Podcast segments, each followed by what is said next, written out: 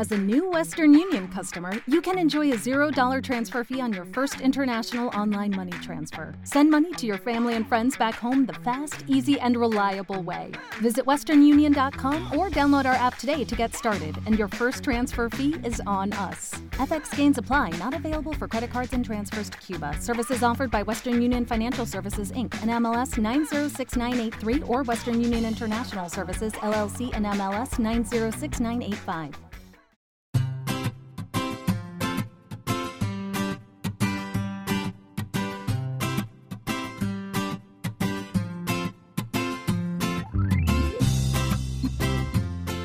Bienvenidos al capítulo 112 de Perspectiva, un podcast de Milcar FM donde analizamos cada semana todas las decisiones y estrategias de las empresas que nos rodean. Hoy explicaremos cómo dos empresas como Exilor y Luxotica acordaron fusionarse para controlar un negocio como el de las gafas de sol y lo poco que se oye hablar de ellas. Si eres de los que les gusta estar informados, no lo dudes, sube el volumen y acompáñame. Yo soy David Isasi y hoy es 5 de noviembre de 2018. ¡Comenzamos!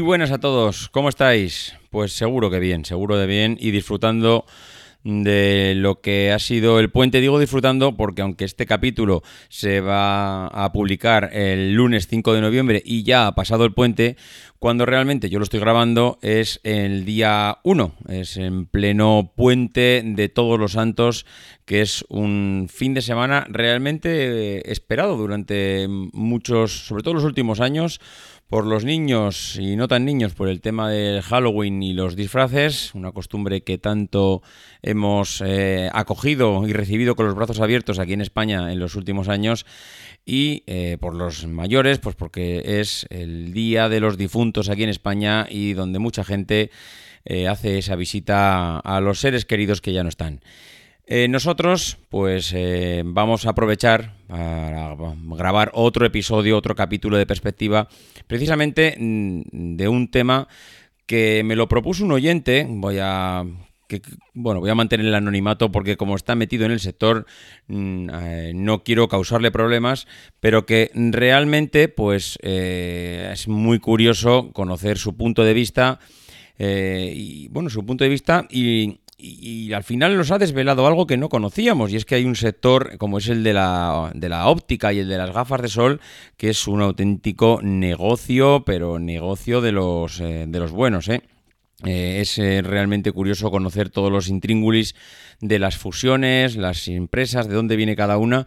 Y seguramente, pues yo que era un auténtico desconocedor de esto y todo lo que me he podido eh, informar, me ha ido descubriendo que aquí hay, bueno, hay realmente un sector, llámale oligopolio, llámale eh, control férreo del mercado, llámalo como quieras, pero sí que es cierto que, los que se dedican en, este sector pues tienen toda la razón del mundo en que cada vez se está convirtiendo en un sector eh, más complicado. La realidad es que eh, hay un par de marcas eh, que se fusionaron hace nada, hace muy poco. Comenzaron su fusión, yo creo que por lo que he podido ver, eh, hace apenas un año y que poco a poco ha ido recibiendo todos los beneplácitos y aprobaciones de todos los países de la Unión Europea o de la Comunidad Económica Europea y, bueno y demás organismos oficiales. Estas marcas son Exilor y Luxotica.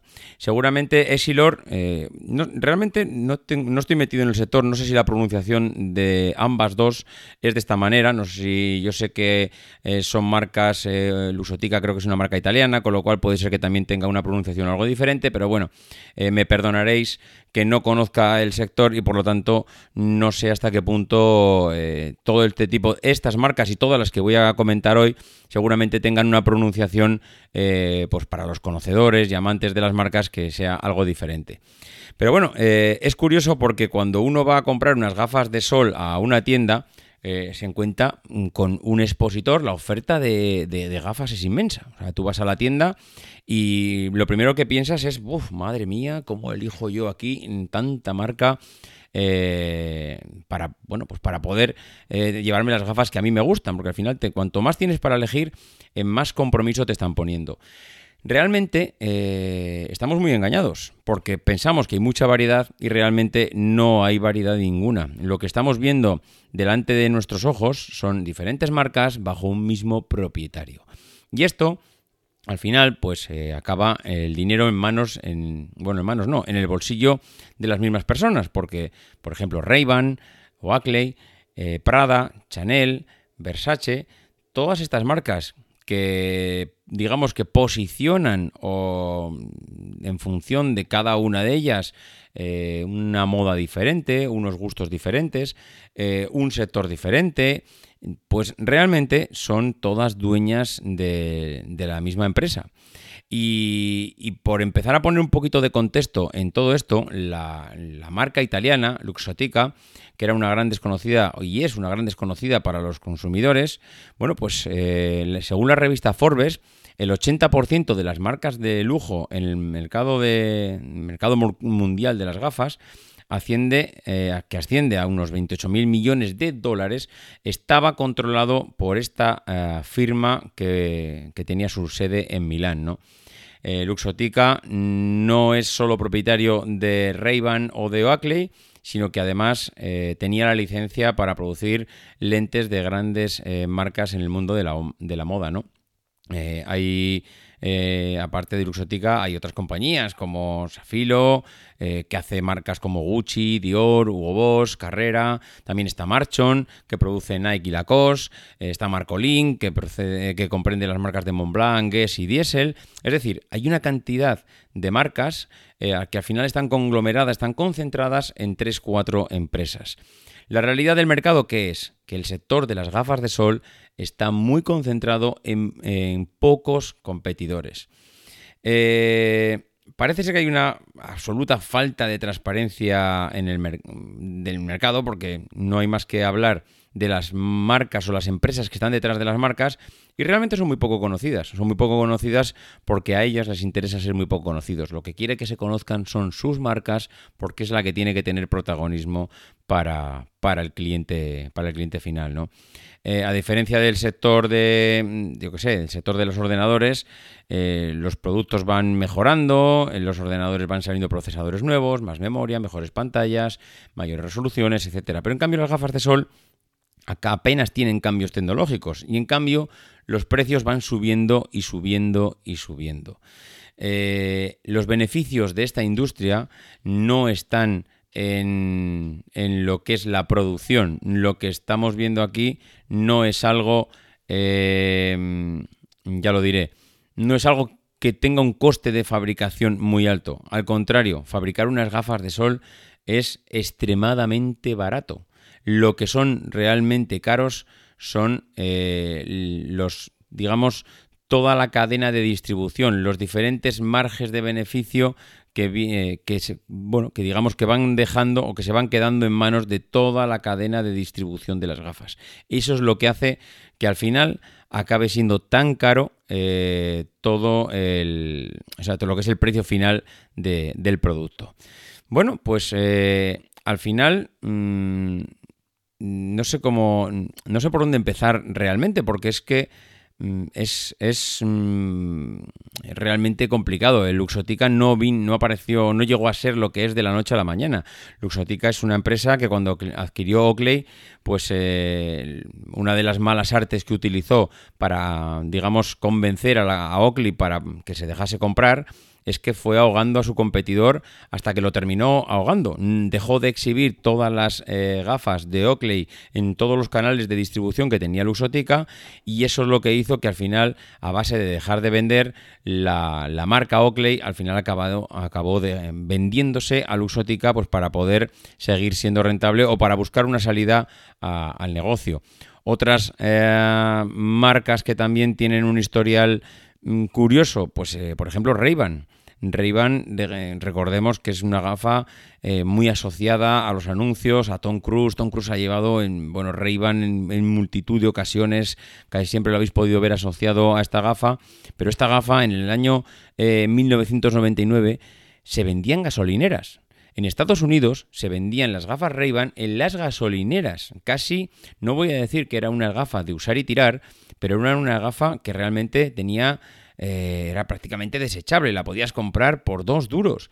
Y en cambio hoy ray es una auténtica marca reconocida, porque ¿qué es lo que hizo la compañía cuando compró ray Pues una de las primeras cosas que hizo fue eh, lo mismo que hicieron con Oakley, es, oye, a ti Oakley te dejo de vender, dejo de vender tus gafas en tu canal de distribución y si te ahogo tu, el canal de ventas, evidentemente estás condenada a vender. Eh, Ray-Ban compro una marca que no vale un duro. ¿Qué es la primera medida que voy a hacer? Evidentemente voy a retirar las gafas de los 13.000 puntos de venta que donde están distribuidas y que son 13.000 puntos de venta que no van asociados al nivel que yo le quiero dar a este, a este producto. Y lo que hizo es sacrificar en el corto plazo las ventas de un producto que acababa de comprar. ¿Para qué? Para volver a lanzarse al mercado más adelante con, eh, una, con un posicionamiento eh, que él, que era lo que realmente le quería dar a esta marca, y será un, posicionamiento medio alto, como al final ha acabado, acabado pasando. Bueno, pues eh, Ray-Ban aumentó el precio de los productos, Ray-Ban, eh, perdón, no, Luxotica aumentó el precio de las, de las gafas Ray-Ban, y al final Ray-Ban fue recuperando ese glamour que, tanto, que tanto, digamos, necesitaba si quería realmente posicionarse en, esa parte, ¿no? Bueno, pues eh, poquito a poco, digamos que las eh, marcas han ido haciendo estos pequeños movimientos ah, para ir mm, aglutinando el sector en grandes competidores, ¿no? De hecho, el fabricante de lentes, Exilor, eh, que es propietario de la marca Barilus, alcanzó un acuerdo en un principio, que ahora están fusionadas, pero en principio alcanzó un acuerdo para hacerse con una participación del 62% de Luxotica y eh, digamos que poco a poco mm, empezar a, no sé cómo decirlo, a equilibrar un poquito los poderes, ¿no?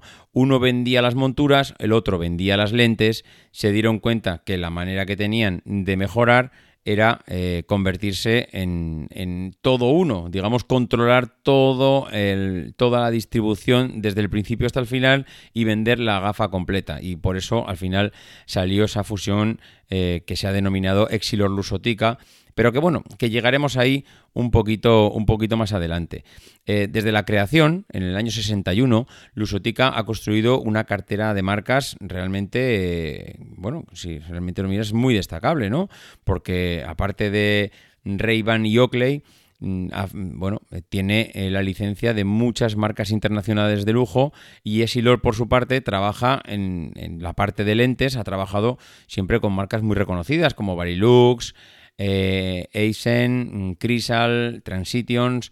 Entonces, bueno, el consejero delegado, el CEO de, Desilor, eh, al final, pues bueno, este hombre yo creo que ha sido alguien muy inteligente porque ha conseguido unos beneficios espectaculares para la marca y, ahora mismo pues está presente en la, bueno, yo diría en el día a día de millones de consumidores. No es una compañía absoluto conocida. El CEO ha declarado eh, que, sus gafas, sus lentes, las utilizan más de 2.000 millones de personas en el mundo. Que muchas veces nos obsesionamos con eh, Facebook tiene no sé cuántos miles de millones de usuarios mensuales, WhatsApp lo utilizan mil millones de personas, pero realmente tenemos productos que machacan a, Facebook y WhatsApp, lo que pasa que son absolutamente opacos al usuario final.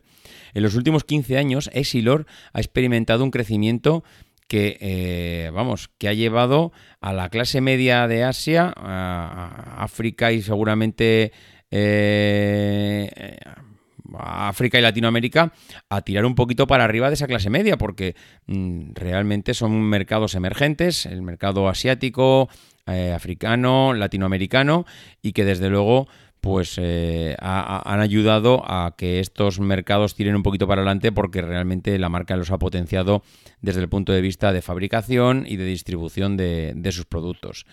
Bueno, pues eh, este, este, hombre, el CEO de, el CEO de Exilor, se percató de que mm, si solo ofrecían las lentes, estaban renunciando a una parte mm, del mercado importante, que eran las monturas de lujo. Entonces, dice, oye, pues si podemos complementar nuestro producto, pues vamos a hacerlo. Si, sumamos las monturas a nuestras lentes, el producto que creamos es muy potente, como comentábamos antes, ¿no?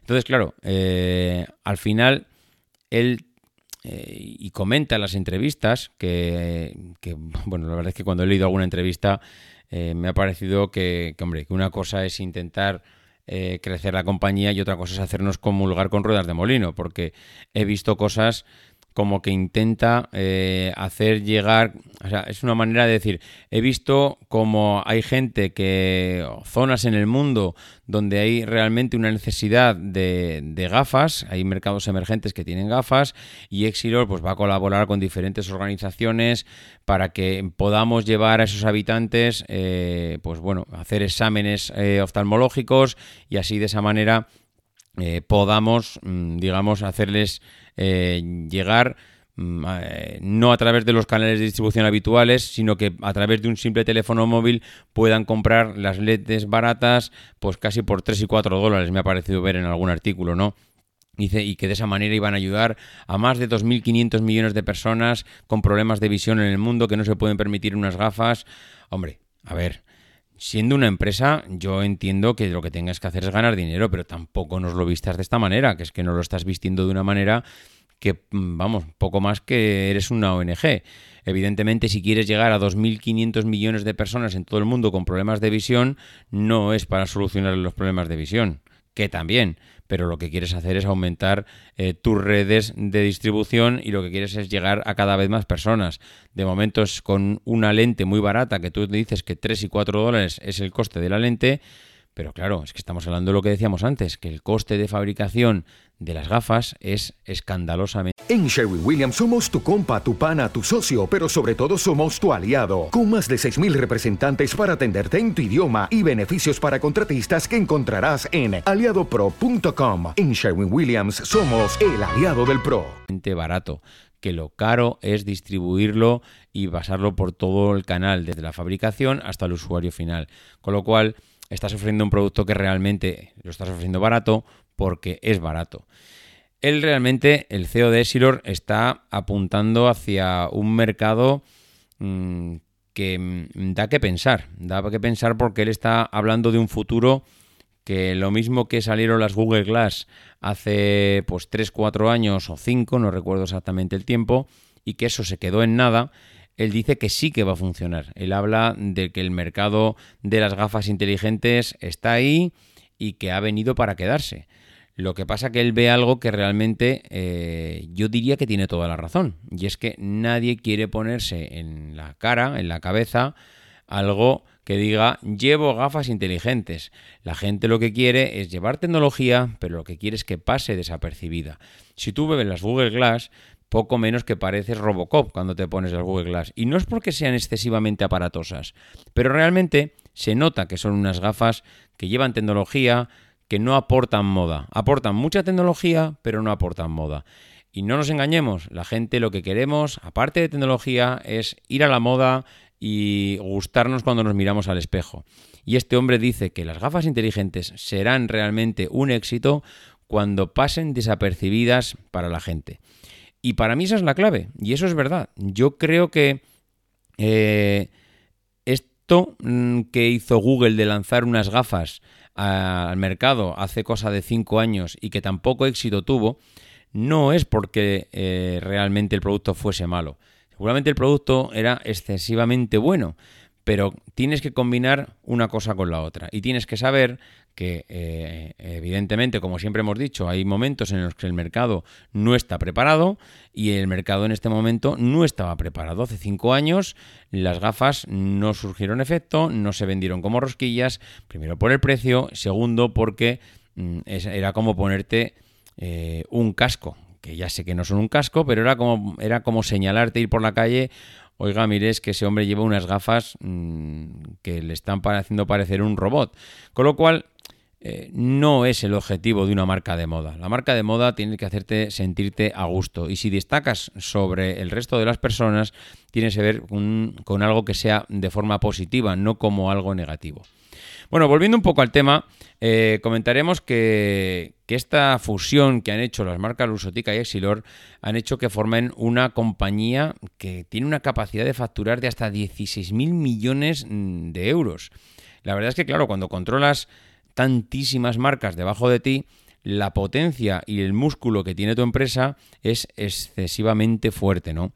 Eh, la verdad es que incluso durante la fusión de las dos empresas incorporaron a la estructura a Barberini, que es uno de los mayores fabricantes italianos de, gafas de sol y que además hizo, pues si ya de por sí iba a ser grande las dos empresas, pues, eh, pues esto todavía les iba a hacer más. Claro, si ahora giramos un poco hacia el pequeño comercio, hacia las ópticas de barrio, eh, hay, hay, bueno, hay gente que dice que esta, esta fusión pues va a traer consecuencias y que, nos va y que les va a obligar a hacer alineamientos y estrategias entre ellos para poder eh, seguir adelante. El mercado español es un mercado con un montón de grupos eh, y cadenas y que tiene, parece ser, claro, todo el mercado que van a tener que empezar a concentrarse y reorganizarse para unificar puntos de venta. Eh, las alianzas parece ser que estratégicamente es la única solución y que eh, a día de hoy, si no eh, se producen estas estrategias, estas fusiones, competir con Luxótica y Exilor va a ser realmente muy, muy, muy complicado. Entonces, eh, ahora mismo yo creo que mm, con esta capacidad que tiene el sector óptico en España, que está muy saturado, que es muy competitivo, pero que el pastel se lo están repartiendo un puñado de grandes grupos, eh, claro, estamos hablando de que la cuota de mercado de los cinco primeros operadores ya supera el 50%. Eh, y si nos vamos a los 10 mayores en vez de a los cinco primeros, entre los 10 mayores se llevan el 70% de la cuota de mercado. Esta posición de dominio les está aportando unos márgenes bestiales. Eh, las ópticas que ya no entren dentro de los canales mm, o de las grandes cadenas, y si no estás debajo de unas grandes marcas, pues realmente eh, parece que estás condenado a perder cuota de mercado, con lo cual el sector te está empujando a concentrarte eh, cada vez más y cada vez más. Eh, el ritmo de incorporaciones, pues realmente está siendo muy alto. En menos de 10 años, Opticalia ha logrado asociar a 602 establecimientos en España y se ha expandido a Portugal, donde ya cuenta con 220 tiendas. Esto os da una idea de la concentración que está habiendo en el sector en el mundo de la, de la óptica. Y al final lo que están buscando cada vez más es afiliar a esos ópticos independientes que todavía están solos y que intentan sobrevivir de la mejor manera posible. Ellos ponen la marca, ponen la inversión de medios eh, y que es lo que realmente te puede hacer eh, competir y están consiguiendo que, poco a poco cada vez las gafas se les lleguen a un mercado mucho mayor y que aquella persona que antes no usaba gafas la empiece a usar cada vez más. General Óptica, por ejemplo, opera con un modelo de negocio similar al de las eh, centrales de compras, con un cerca de también 200 asociados, 600 puntos de venta, eh, un sistema muy similar también al de la franquicia. Los socios que cuentan con la gestión independiente tienen el apoyo de la matriz, con marketing, con publicidad, con formación. Mientras tanto, por ejemplo, Multiópticas eh, tiene otra, eh, otra estrategia porque está virando hacia un modelo de negocio multicanal. Eh, tiene muchísima experiencia y creen que, por ejemplo, lanzarse al multicanal con un lanzamiento en el e-commerce, pues puede llegarles a más consumidores y alcanzar un número de ventas mayores. no sé. Mm, mm, a ver, alguna marca más que se me ocurra de las que he podido ver. Eh, por ejemplo, Vision Lab eh, tiene 131 tiendas. Este hombre, eh, el director, el CEO del director general de, Vision Lab, decían que abrir nuevos mercados en el exterior está muy bien, pero tienen que conseguir abrir más, tiendas y conseguir, a, digamos, no abrir, mm, captar más tiendas, más ópticas a su, a su red. bueno, parece ser que mm, la crisis ha afectado mucho al sector y que parece que desde hace dos, tres años están empezando a remontar el vuelo y eso es lo que les está haciendo empezar otra vez a intentar captar y captar cada vez más, más distribuidores. Eh, no sé, mm, Hawkers. Hawkers es una marca que no tiene nada que ver con lo que, con lo que tenemos ahora. Hawkers eh, es una empresa que ya hicimos un programa especial para ellos en el que mm, ya hablamos que mm, al final era una se lanzó un mercado en el que era complicado si no estabas muy bien posicionado los canales de distribución, como acabamos de decir, pero lo que hicieron es utilizar la estrategia de es un producto barato, mm, donde los márgenes son bestiales, si yo consigo fabricarlo y consigo distribuirlo, eliminamos toda la distribución por medio. Claro, eso les requirió una cantidad de campaña de marketing en redes sociales y publicidad realmente bestial. Han ido un poco eh, por un camino paralelo al de los demás. Pero claro, eso les ha hecho llegar a donde les ha hecho llegar y ahora están pasando las dificultades que están pasando porque realmente para seguir vendiendo sin canales eh, de distribución, eh, bueno, no voy a decir sin canales, pero sin vender fuera del mercado tradicional es realmente muy, muy, muy complicado si tienes que vender volumen. Bueno, pues eh, la verdad es que mm, ya veis cómo está el mercado de las gafas. Es un mercado realmente que el mercado de las gafas de sol está muy, muy, muy concentrado. Cada vez tiende más a concentrarse. Y yo lo que quería terminar con esto es con el mensaje de el óptico, esta persona que me, bueno, me pidió investigar un poquito en cómo estaba el mercado eh, de óptico en España, el mercado de las gafas de sol, cómo había evolucionado en los últimos años y me mandó un mensaje que es el que me ha hecho arrancar todo este, eh, digamos, todo, todo este capítulo del podcast. Y me gustaría leeros eh, su correo, porque seguramente de las palabras de un profesional vais a sacar más conclusiones de todo lo que yo haya podido decir hasta ahora sobre el sector. Yo creo que es realmente interesante escuchar su punto de vista y escuchar eh, cómo, eh, cómo, dónde están quedando ellos como ópticos de barrio, como ópticos. Cuando digo ópticos de barrio me refiero pues, a pequeñas ópticas, pequeñas tiendas modestas, pero que siguen dando la batalla en el día a día a las grandes marcas. Este es el correo que me, que me envió.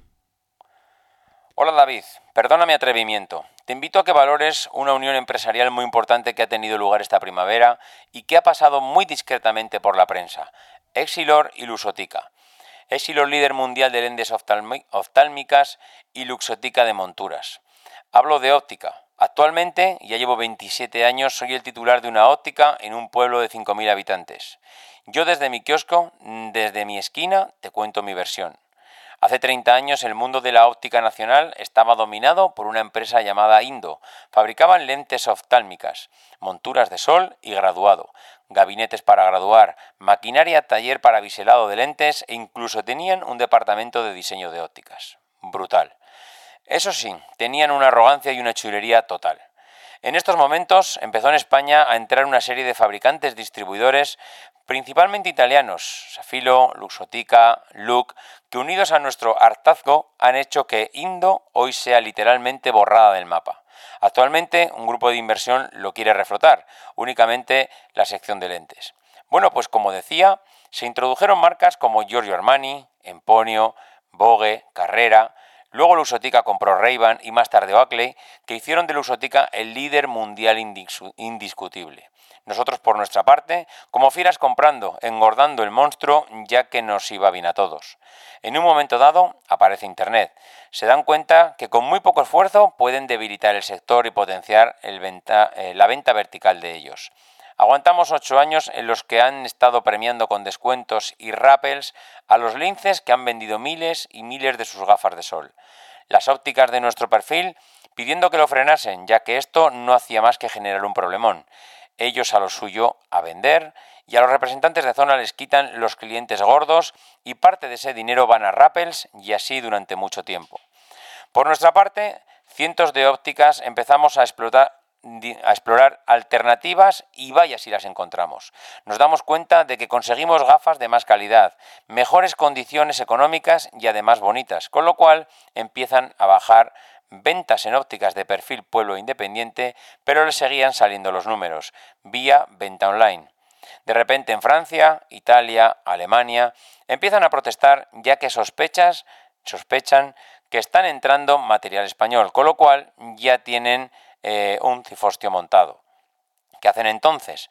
Además ya saben que tienen todo el sector encabronado y sabedores que su distribución clásica ha bajado un 45%, exploran la vía de la venta física eh, y abren los Planet y nos mienten asegurando que solo quieren recuperar el orden y prestigio perdido. Yo personalmente nunca les he creído. En algunos lugares han alquilado locales de más de 150 metros cuadrados en las capitales, en las zonas más high level. Se dice que en San Sebastián están llegando a pagar hasta 24.000 euros al mes. Estos tienen mucha pasta, pero quieren más, y así dudo que los números les salgan.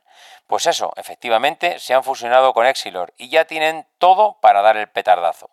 Control de sus marcas desde la fabricación hasta que llega a tu bolsillo. Entonces, ahora estamos en el siguiente punto. A los que venden por Internet les han quitado los rappels. Si pillan 100 de sol, tienen que pillar 50 de graduado. Y además, en la ray han introducido un chip para hacer la trazabilidad del producto. Además, para la venta online, registro y pago por adelantado. Infinidad de ópticas pasan de Exilor y Rusotica. Ahora mismo lo que hace mantener un poco del equilibrio es que cada óptica debe tener un óptico colegiado a tiempo total. ¿Qué pasará de aquí a unos años? De verdad que el tema está súper interesante. Perdón por la brasa, pero este es un tema que me tiene completamente intrigado. Ah, casi se me pasa. Hace muy pocas fechas ha tenido lugar otro movimiento aún más discreto. Amplifon ha comprado GAES. Bueno, pues este es el correo que recibí de esta persona. Me pareció súper interesante dedicarle un capítulo a este mundo de la óptica, de las gafas de sol, de la concentración del sector, de cómo estamos igual tan confundidos y engañados pensando que hay una grandísima competencia en el sector cuando realmente lo que estamos viendo son marcas y hay muy pocas empresas que están acaparando todo el sector, que están conglomerando y aglutinando y adquiriendo todas esas pequeñas tiendas para intentar entre todos, eh, entre todas, perdón, que cada vez la competencia sea menor. Bueno, pues por mi parte, nada más. Esto ha sido el capítulo de esta semana. Agradeceros a todos la escucha. Ya sabéis cuáles son los canales de comunicación conmigo que como ha utilizado este usuario, pues ya veis que si el tema realmente merece la pena, desde luego que le daremos la importancia que requiera y que a mí me encanta desde luego conocer eh, todos los eh, bueno todos los mm, eh, temas que desde luego como me pasa en este caso pues desconocía y que me hace ampliar un poquito las miras que, que hasta ese momento tienes sobre el tema. Por mi parte nada más, ya sabéis, davidisasi.mac.com, arroba maxatine, en el grupo de Telegram también podéis encontrarnos y que no dejéis de intentar ser uno de esos locos que hace lo imposible por cambiar el mundo.